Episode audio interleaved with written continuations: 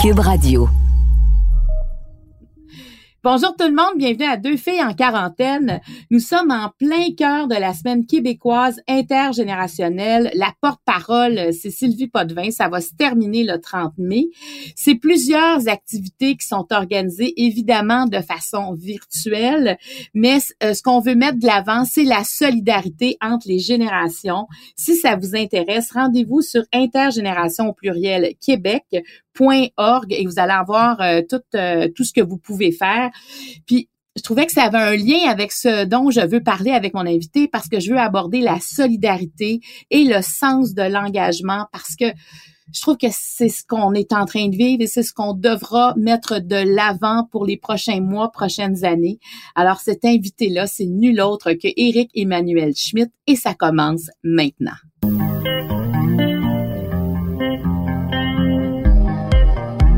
Pour vous accompagner pendant votre confinement, voici deux filles en quarantaine.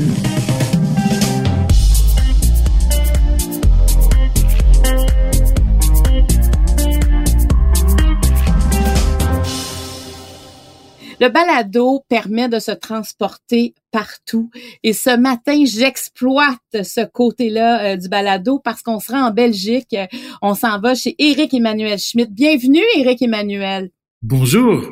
C'est tellement un bonheur de vous parler, euh, puis de, surtout que vous prenez le temps parce que vous êtes euh, auteur, dramaturge, philosophe, euh, vous êtes gestionnaire aussi parce que vous êtes directeur artistique du théâtre La Rive Gauche à Paris. Vous faites, je, je regardais votre site web, Éric Emmanuel. Je sais pas combien de livres vous avez publiés là, mais c'est non plus. c'est peut-être mieux comme ça. Mais c'est des dizaines. Vos livres sont traduits en 46 langues. Euh, peu de gens peuvent se vanter de ça. Moi, je veux juste vous dire d'entrée de jeu que mes enfants ont lu La part de l'autre. Les trois, ils l'ont lu ici à l'école secondaire, dans des écoles différentes, mais ça faisait partie du cursus scolaire. Et les trois n'ont même pas voulu échanger leur livre tellement que ce livre-là est devenu précieux pour eux. Alors, vous arrivez dans tous les publics avec vos livres. Euh, et je me demandais comment vous prenez le temps vivre à travers tous ces moments d'écriture? Je crois que quand j'étais petit, je voulais pas avoir une vie, je voulais avoir mille vies, voire mille et une. Et, euh, je pense qu'on est tous comme ça quand on est enfant, on, s'imagine euh, plein d'avenirs différents. Euh, et puis un, jour, les choses se précisent et vous vous rendez compte que vous n'aurez en fait qu'une seule vie et sans doute qu'une seule profession. Alors j'ai choisi la profession qui me permettrait d'avoir le plus de vie possible, c'est-à-dire écrivain. Euh, grâce à l'écriture, euh, euh, j'ai pu changer d'époque, changer de sexe, changer d'âge, euh, voyager. Euh, et puis, et puis c'est vrai que comme si ça ne suffisait pas, dès qu'il y a quelque un travail à se mettre sur le dos, diriger un théâtre, faire un film, etc., je le prends aussi. Je crois que c'est tout simplement que je suis extrêmement curieux et extrêmement passionné. Je suis un ogre. J'ai faim de la vie, j'ai faim des autres j'ai faim de découvrir les choses, euh, et, donc c'est pour ça que je, je, je me lance parfois euh, sans réfléchir. Après, je travaille beaucoup, mais l'élan, le désir, la pulsion, chez moi, c'est la chose la plus importante. Avez-vous déjà refusé de faire quelque chose qu'on vous a offert? Oui, oui, oui, plein de choses qui ne me font, qui ne me, qui ne provoquent pas d'élan en moi, qui ne provoquent pas de désir. Mais, mais, mais quand tout d'un coup on sollicite quelque chose qui réveille euh, une ambition, une envie, euh, je, je réponds tout de suite présent. Et après j'essaye de m'arranger, j'essaye de, de plier le temps en deux, en trois, en quatre pour arriver à tout faire. Puis est-ce que l'échec vous a déjà fait peur dans la vie? Euh, l'échec m'a toujours fait peur et en même temps l'échec m'a appris, même si d'après ce que je comprends et ce qu'on me dit, j'ai pas eu beaucoup d'échecs. Non, non, mais parce que quand on se lance comme ça avec l'élan, il y en a des fois euh, le, frein va arriver rapidement parce qu'ils ont peur que ça fonctionne pas, ils ont, ils ont toutes sortes de craintes, ce qui a pas de l'air du tout à être votre cas. Ben c'est-à-dire que je pense qu'il faut, il y a un temps pour tout. Euh, il y a un temps pour l'élan et il y a un temps pour la réflexion. Il y a un temps pour euh, par exemple, quand, quand j'écris un livre, et c'est ce que je conseille d'ailleurs aux, étudiants parfois auxquels je donne des, des, des, des cours d'écriture, euh, je, je, dis il faut pas faire marcher les deux hémisphères euh, du cerveau en même temps. Il euh, faut faire marcher l'hémisphère créatif, et alors là, il faut oser, il faut, il faut faire un grand geste. Par exemple, on écrit son livre d'une traite. Et puis, une fois que cet hémisphère créatif a fonctionné, on va réveiller l'autre hémisphère, l'hémisphère critique, qui lui va mmh. analyser, va peaufiner, va reprendre, va critiquer, etc. Et, et je pense qu'il faut dissocier les deux. Si on essaye de tout faire marcher ensemble, on risque d'être inhibé. Euh, vous voyez, le risque, c'est soit de, de, de n'avoir que confiance en soi, et à ce moment-là, on peut être vaniteux et présomptueux. Donc, il faut, il faut oui, le risque, c'est d'être aussi trop critique, euh, et à ce moment-là, on devient totalement inhibé et on n'arrive plus à avancer. Moi, je fonctionne en faisant marcher alternativement euh, l'hémisphère créatif et l'hémisphère critique, euh, l'élan et le recul, mais séparément. mais vous êtes, vous êtes arrivé à trouver votre équilibre par rapport à ça. C'est ça un, équilibre qui est dans un fonctionnement alterné. ah, mais oui, mais, mais, mais c'est ce qui fait que vous êtes aussi prolifique. Oui. Hein, parce que vous osez à un moment donné, les gens qui sont trop critiques vont toujours garder tout pour eux parce que c'est jamais assez, c'est jamais complet, c'est jamais parfait. Alors qu'à un moment donné, il faut laisser aller aussi. Oui, puis il faut, vous savez, il faut avoir confiance dans ce qui vous traverse parce que faut faut faut faut, pas être présomptueux, il faut pas croire qu'on est à l'origine des choses. On est traversé euh, par les sentiments, on est traversé par des idées, on est traversé par les valeurs qui, qui, qui sont plus fortes que nous et qui vibrent d'une vie qui n'a rien à voir avec la nôtre. Et il faut avoir confiance dans ce qui nous traverse et se mettre au service de ce qui nous traverse. C'est ça la confiance. Moi, j'ai pas tant confiance en moi que confiance dans les projets euh, qui me qui m'occupent et qui m'obsèdent. Je pense qu'ils ont une certaine valeur et qu'il faut que je me montre à la hauteur de cette valeur. Donc il y a il y a il y a, y a un élan et puis après il y a il y a quelque chose de réflexif pour se mettre au niveau. Mais mais mais voilà, il faut avoir pas confiance en soi, confiance dans euh, la valeur de ce qu'on peut faire et dans la valeur de ce qui nous traverse. Mmh, c'est intéressant, c'est intéressant, c'est ça. C'est. Mais moi, je trouve que c'est capable de demander de mettre un point, un point final ou c'est quelque chose. Ça, c'est très, c'est très très dur. C'est dur, j'imagine. Oui, parce que en même temps, c'est exactement ce que vous dites. Euh, il faut arriver au moment où, par exemple, un, un, texte est fini, où vous vous dites bon, ça y est, il existe par lui-même, il n'a plus besoin de moi. Ah. Mais euh, c'est difficile d'arriver à, à, ce moment-là. Euh, et on se demande toujours si c'est pas une illusion. Mais au fond, c'est vrai qu'il y a une entreprise de dépersonnalisation. Quand dans une page d'écriture, je ne me vois plus, je ne vois plus mon travail, je ne vois plus ma sueur, je ne vois plus aucune trace de moi, mais que j'ai l'impression que c'est un être vivant, organique, qui avance tout seul, c'est-à-dire qui m'a abandonné comme un enfant qui quitte la maison, à ce moment-là, je me dis c'est fini.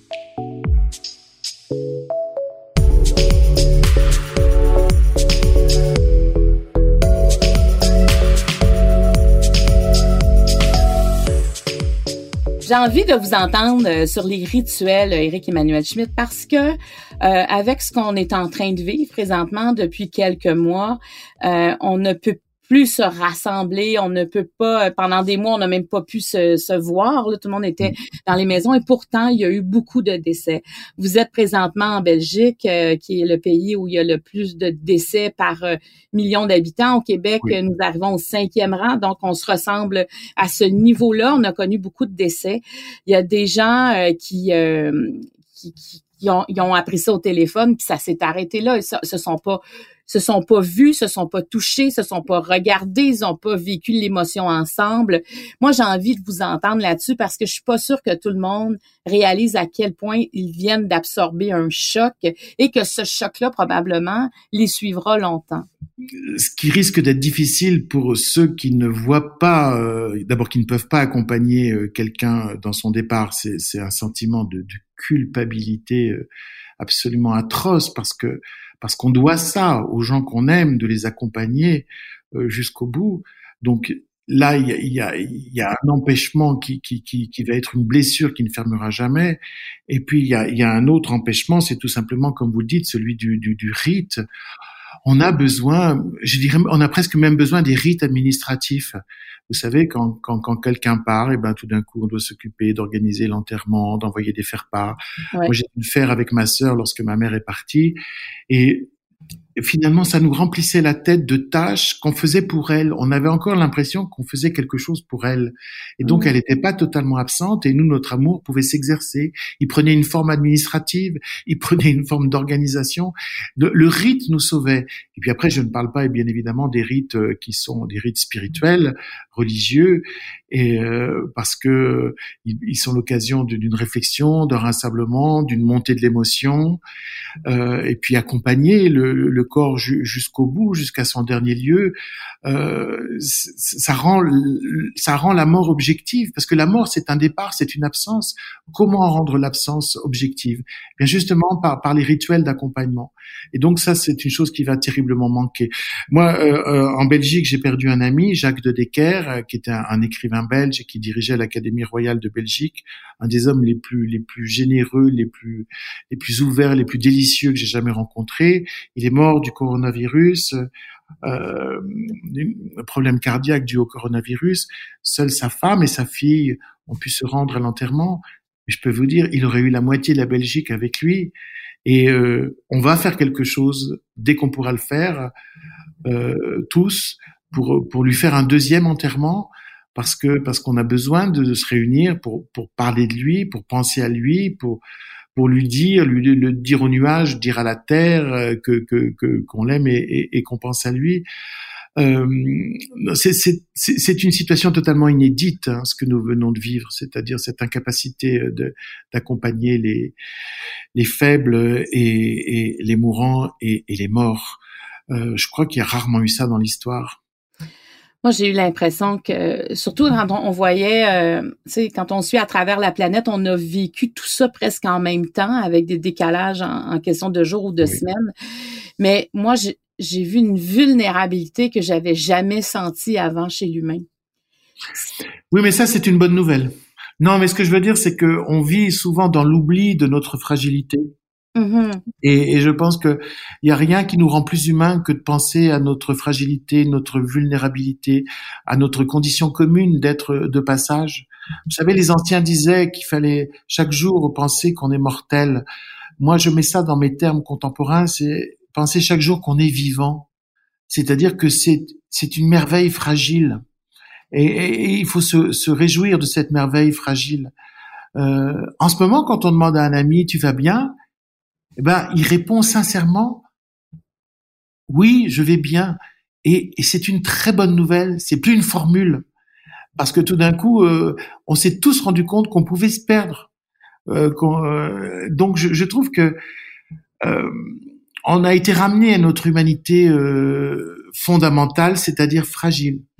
Et ben oui, absolument, ça, ça nous amène à, à se reconnecter sur soi-même aussi. Parce qu'il faut aller chercher des forces intérieures, je trouve. Tu sais, comme on s'est retrouvés isolés dans nos maisons. Oui, ça, c'est un défi. Hein. C'est un, vrai défi. Euh, euh, moi, j'avoue que j'ai vécu plusieurs phases de, de, de, de dans ce confinement. Euh, il y a euh, la crainte du, du, du, confinement. Pendant les premiers jours du confinement, euh, une observation accrue de ma santé et de la santé de mes proches. Puis après, quand j'ai été rassuré, une sorte d'enthousiasme et d'activité, pour moi, d'écriture absolument frénétique, forcenée. Puis après, ce travail d'écriture fini, la, la, crainte d'un retour à la normale, le, déconfinement qui fait presque plus peur que le confinement, parce que finalement, c'était habitué. Ouais. Euh, et puis surtout, ben, on a été renvoyé à, à chacun s'est dit où j'en suis de ma vie? Où j'en suis en âge, où j'en suis dans ma santé, où j'en suis euh, même dans mes moyens matériels, où est-ce que je vis mon confinement, où est-ce que j'en suis aussi dans ma vie amoureuse, dans ma vie amicale, dans ma vie sentimentale? Je pense qu'on a tous été contraints de, de, faire des bilans. Alors pour chacun de nous, le bilan il est contrasté. Il y a des points où le bilan est très bon et des points forcément où le bilan est moins bon. On a été contraints à un exercice de lucidité. Euh, à la fois cruel et bénéfique euh, dans ce confinement. Euh, c'est incroyable cette épreuve que, que, que, nous avons traversée. Mais en même temps, pour moi, euh, ce confinement, il a été, euh, il a été euh, une solidarité vivante. J'avais jamais ressenti la solidarité avec autant de force. Vous savez, la solidarité, c'est pas la générosité, c'est pas la gentillesse, c'est pas la bonté. La solidarité, c'est le partage de la peur et la prise de décision par rapport à cette peur que nous partageons. Et là, tout d'un coup, les hommes se sont sentis solidaires. Je, je, je, je me sauve qu'en sauvant les autres. Et si les autres euh, se sauvent, ils me sauvent. Et, et tout d'un coup, cette conscience-là est arrivée dans nos vies. Et, ça fait du bien de voir ça, la solidarité. Moi, j'ai eu beaucoup de moments d'émotion quand je regardais. Euh, il y a eu des, euh, des grands des grands événements là, euh, planétaires où on voyait des artistes d'un peu partout dans leur maison, mais contribuer au même spectacle et, de voir que tout le monde ensemble, on était pareil, on était comme égal, on dirait devant devant l'invisible, devant la COVID-19. moi, ça me faisait pleurer, ça me faisait chaud au cœur. J'avais l'impression de faire partie euh, d'une grande communauté à ce moment-là. C'est vrai. Une communauté de fragilité. oui, oui, ben on s'est retrouvés à, l'intérieur de ça. Et vous, vous avez eu 60 ans euh, dans cette période euh, où on ne peut pas, on n'a pas vraiment célébré. J'imagine que parce que c'est quand même un rituel de passage important aussi. Ah les âges. Euh, c'est aussi un moment où on s'arrête pour dire à quelqu'un aujourd'hui c'est ta journée. Voici voici ce que j'ai envie de te dire. Je t'aime, je, je te célèbre. Pour moi c'est important un anniversaire. Puis pour moi l'âge on mérite chacune de ces années parce qu'elles font partie de qui on est. Et là, qu'est-ce que vous avez fait, vous, pour vos 60 ans? Eh ben, j'ai toujours pas 60 ans. OK, vous avez sauté une année? voilà, ça sera l'année prochaine. OK, donc c'est un côté positif, ça donne une année de bonus. Voilà, j'ai toujours 59 ans, puisqu'on m'a pas fêté mes 60 ans. Mais, mais, mais est-ce que vous êtes d'accord avec moi? Qu'il faut souligner ces rites de passage-là? Bien sûr, bien sûr. En plus, moi, je, devais les fêter au Liban, puisque c'est un pays que j'adore. Euh, je crois qu'avec euh, le, le, avec le Québec, c'est vraiment un de mes pays, l'Italie, c'est vraiment un de mes pays préférés. Et je devais le fêter là-bas avec mes amis libanais, avec en plus ces Libanais qui, vous savez, vivent sur un volcan, quoi. Ils dansent sur un volcan, puisque c'est un pays qui est toujours continuellement au bord du gouffre, au bord de l'abîme, mais où les gens sont joyeux, déterminés, dynamiques. Donc, je trouvais que c'était merveilleux d'avoir 60 ans là-bas. Je devais jouer un de mes spectacles là-bas toute la semaine à Beyrouth. Ah, vraiment, je, me réjouissais. Et ben, ça se fait pas. Alors, on le fera l'année prochaine. Donc, j'ai 59 ans pendant deux ans. Bon, ben ça, c'est un, un, côté positif de la chose. Voilà.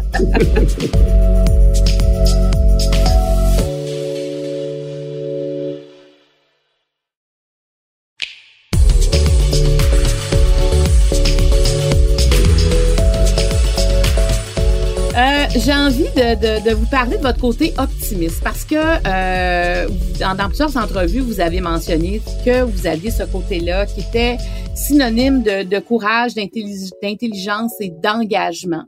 Et euh, l'engagement, moi, je pense que pour la suite de ce qui s'en vient avec ce qu'on vient de vivre et ce qu'on vit encore, l'engagement devra prendre un sens beaucoup plus grand chez plusieurs personnes. Est-ce que vous êtes d'accord avec ça? Ah, complètement. Mais là, on vient d'avoir une démonstration euh, de la force des optimistes. Je ne parle pas de moi du tout. Je parle des, soignants. Je veux dire, euh, quand on est soignant, on est du côté de l'optimisme, puisque on, on, veut améliorer les choses et on met tout en œuvre pour les améliorer. Euh, les soignants n'ont jamais baissé les bras. Ils ont travaillé dans certains pays et dans certains hôpitaux dans des conditions épouvantables, avec un manque de moyens, un manque de place, un manque de lits, des décisions horribles à prendre. Euh, mais ils sont toujours ils ont toujours été du côté de la vie. Euh, l'optimisme, vous savez, c'est pas c'est pas un trait de caractère. L'optimisme, c'est un c'est un, militantisme, c'est un engagement, comme vous disiez. L'optimisme, c'est de dire bon, c'est de dire comme le pessimiste en regardant le monde, c'est de dire ça va pas. Mais l'optimiste dit qu'est-ce que je peux faire pour améliorer les choses? Alors que le pessimiste dit ça va pas et demain ça sera pire. C'est-à-dire le pessimiste, il, baisse les bras, il abandonne, il consent. Euh, euh, alors que l'optimiste, il, ne consent pas à l'état déliquescent du monde, il, il, veut lutter, il s'engage. C'est pour ça que le, grand philosophe Alain, philosophe français du début du XXe siècle, disait que l'optimisme, c'est l'intelligence alliée au courage. Eh ben, je trouve que euh, ces derniers temps, le, le, personnel soignant, ainsi que plein de gens à différents niveaux de la société qui ont continué à assurer leur travail, c'est-à-dire aller ouvrir leur magasin, à produire de la nourriture, à la transporter, ils nous ont fait des démonstrations euh, de la nécessité de l'optimisme et de la force de l'optimisme. Ben c'est en tout cas moi je je trouve que l'engagement, moi, j'ai une je, suis très engagée dans la société et je trouve que c'est c'est ce que ça m'apporte de plus lumineux dans ma vie, c'est le sens de l'engagement. Oui, parce que je sais pas si vous l'avez remarqué, si ça vous fait la même chose qu'à moi, c'est c'est que ça devrait vous épuiser et ça vous donne de la force. Absolument, absolument.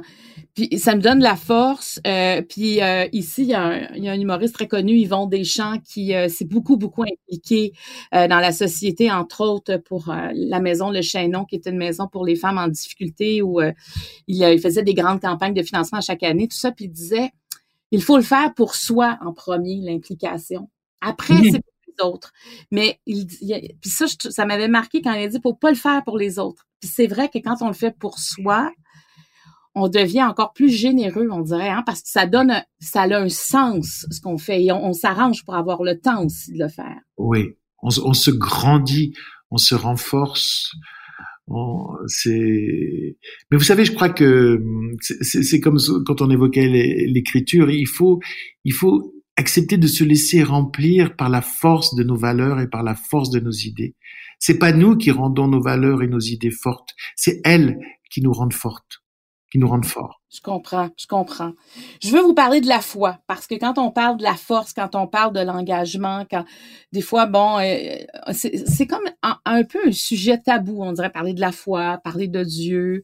Euh, puis pourtant, dans votre livre La Nuit de feu, euh, il se passe quelque chose où votre vie a changé à ce moment-là.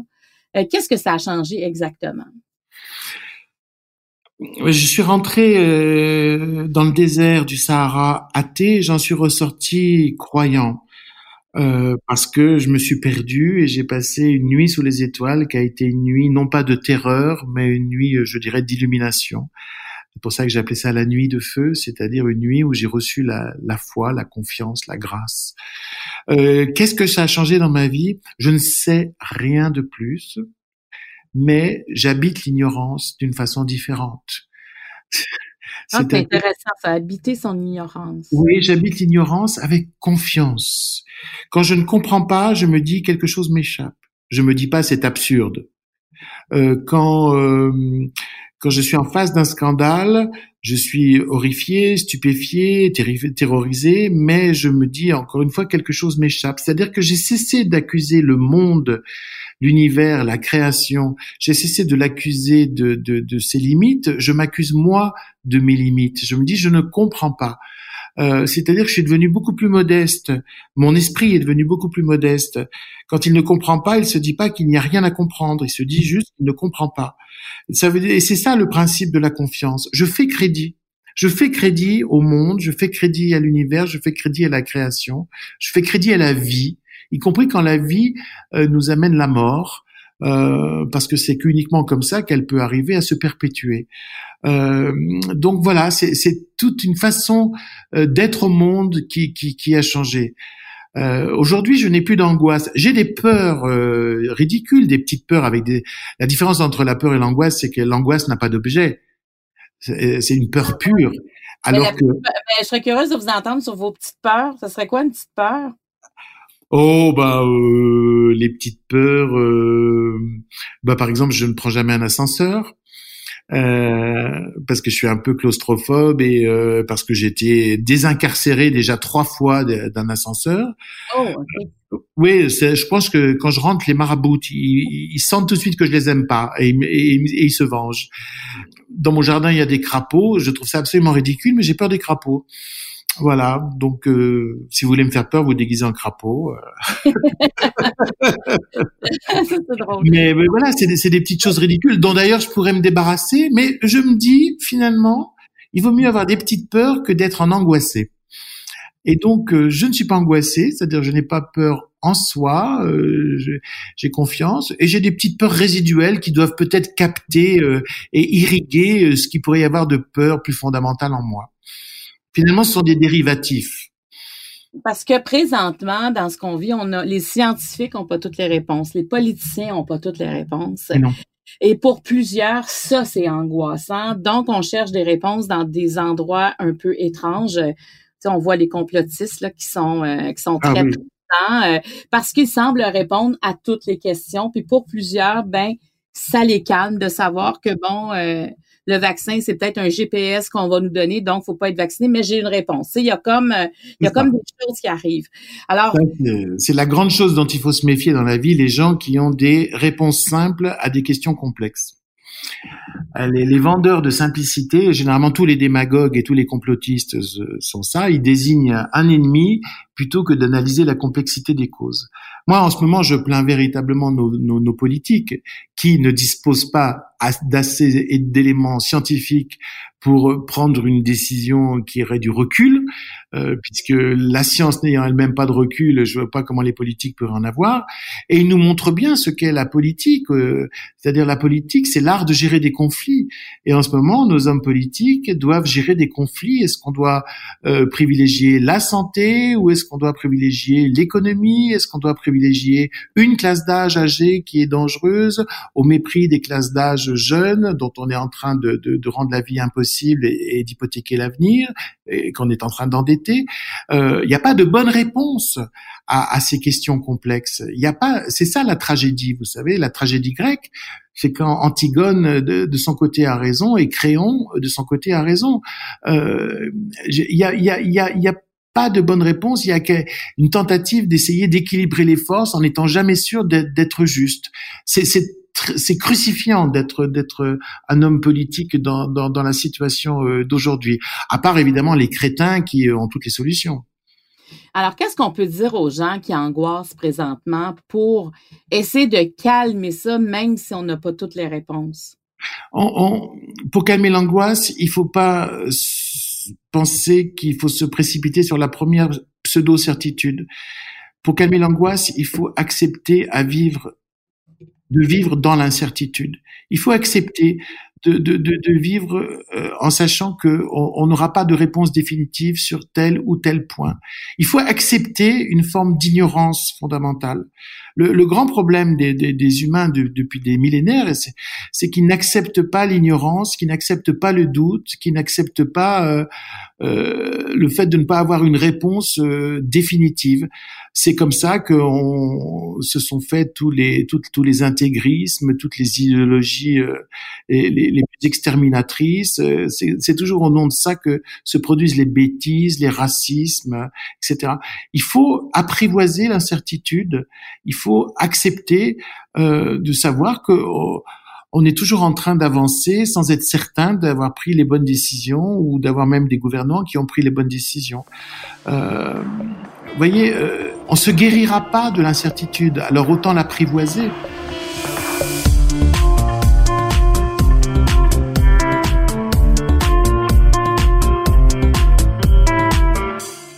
Je, vais poser une grande question. Euh, qui est Dieu pour vous? Qu'est-ce qui est Dieu? Non, je n'ai que des mots pour répondre et aucun mot ne peut recouvrir euh, cette, cette absolu, cette infinité qu'est Dieu. Euh, pour moi, Dieu, c'est ce qui nous fait être, c'est cette, c'est cette force qui nous fait être et qui, qui, et qui gère l'être et euh, en laquelle nous devons avoir confiance puisque déjà nous sommes. Nous avons déjà la preuve en, étant là euh, de, sa force. Mais ce n'est pas une personne. Euh, par exemple, je, je, je, ne crois pas à l'efficacité euh, de, de, de, la prière, je ne crois pas à la providence, je ne crois pas que Dieu soit juste ou injuste. Pour moi, il est, c'est, autre chose, Dieu. Euh, voyez. Euh, par contre, moi je prie, mais je prie pas pour obtenir quelque chose de Dieu, puisque je pense que ce n'est pas une personne qui m'écoute. Euh, je prie pour euh, en moi arriver à l'essentiel. Je prie souvent pour en moi me débarrasser de moi, parce que souvent la prière commence par une demande et finit par un remerciement. Et donc, quand je prie, c'est parce que j'ai mal, parce que je, je, souhaite quelque chose pour quelqu'un, je souhaite la résolution de d'un problème, etc. Et je commence par demander ça, puis j'avance dans, dans ma dans ma prière et dans ma méditation, et, et je finis par, euh, par par trouver euh, une forme de paix, d'acceptation et même pire de, de remerciement. Euh, voilà. Mais donc, euh, je ne crois pas en un Dieu personne, je crois en un Dieu force. Absolument. Mais c'est ce qui fait, j'imagine, que vous ne vous sentez jamais seul. Oui, c'est vrai. C'est vrai. je me sens pas seul. Je me sens privé de certains êtres, parce que c'est douloureux la disparition de certains êtres, mais je me sens pas seul, effectivement. C'est, c'est tellement un privilège d'être vivant. C'est tellement une chose merveilleuse que, que j'en suis ivre. Moi, je ne m'en lasse pas tous les jours, j'ai une raison de, de me réjouir, c'est que c'est que j'ouvre les yeux, que le monde est là, que je suis vivant. Alors en plus, quand je constate que les gens que j'aime sont vivants et qu'il y a des belles choses à découvrir dans une journée, alors là, c'est carrément l'extase. Mais, mais, mais le simple fait euh, d'entendre, euh, enfin, de, de, de, de, repérer mon souffle le matin et d'ouvrir les yeux, je, me dis quel privilège. C'est pas de l'angoisse en disant ah un jour de plus. Non, c'est une extase. En plus d'avoir le privilège d'avoir 59 ans pendant deux ans. Ouais. C'était vraiment un plaisir, Eric Manuel Schmitt. Puis j'ai envie de dire aux auditeurs, si vous avez des questions, si vous avez des commentaires suite à cette superbe discussion, vous pouvez nous écrire à studio à commercial cube.radio ou encore un message privé sur ma page fan Facebook. C'était vraiment un plaisir euh, de vous parler. Votre voix d'ailleurs me, me calme, c'est ce qui est très positif. Et ah euh, votre voix me rend dynamique. Je trouve que c'est une voix qui est pleine de vie, pleine de force. ben hein, c'est un beau complément. Et euh, on retient là qu'il faut s'engager, qu'il faut être solidaire, parce qu'il faut être optimiste pour euh, pour demain, hein, pour ce qui ce qu'on ce qu'on a encore à vivre avec ce qui, ce qui est en train de se passer. Puis il y a des grandes leçons à retenir de ce qu'on vit. Oui, on a un devoir d'optimisme, tout à fait. Ah, quelle belle conclusion. Merci beaucoup, Eric Emmanuel Schmidt. Merci. Au revoir.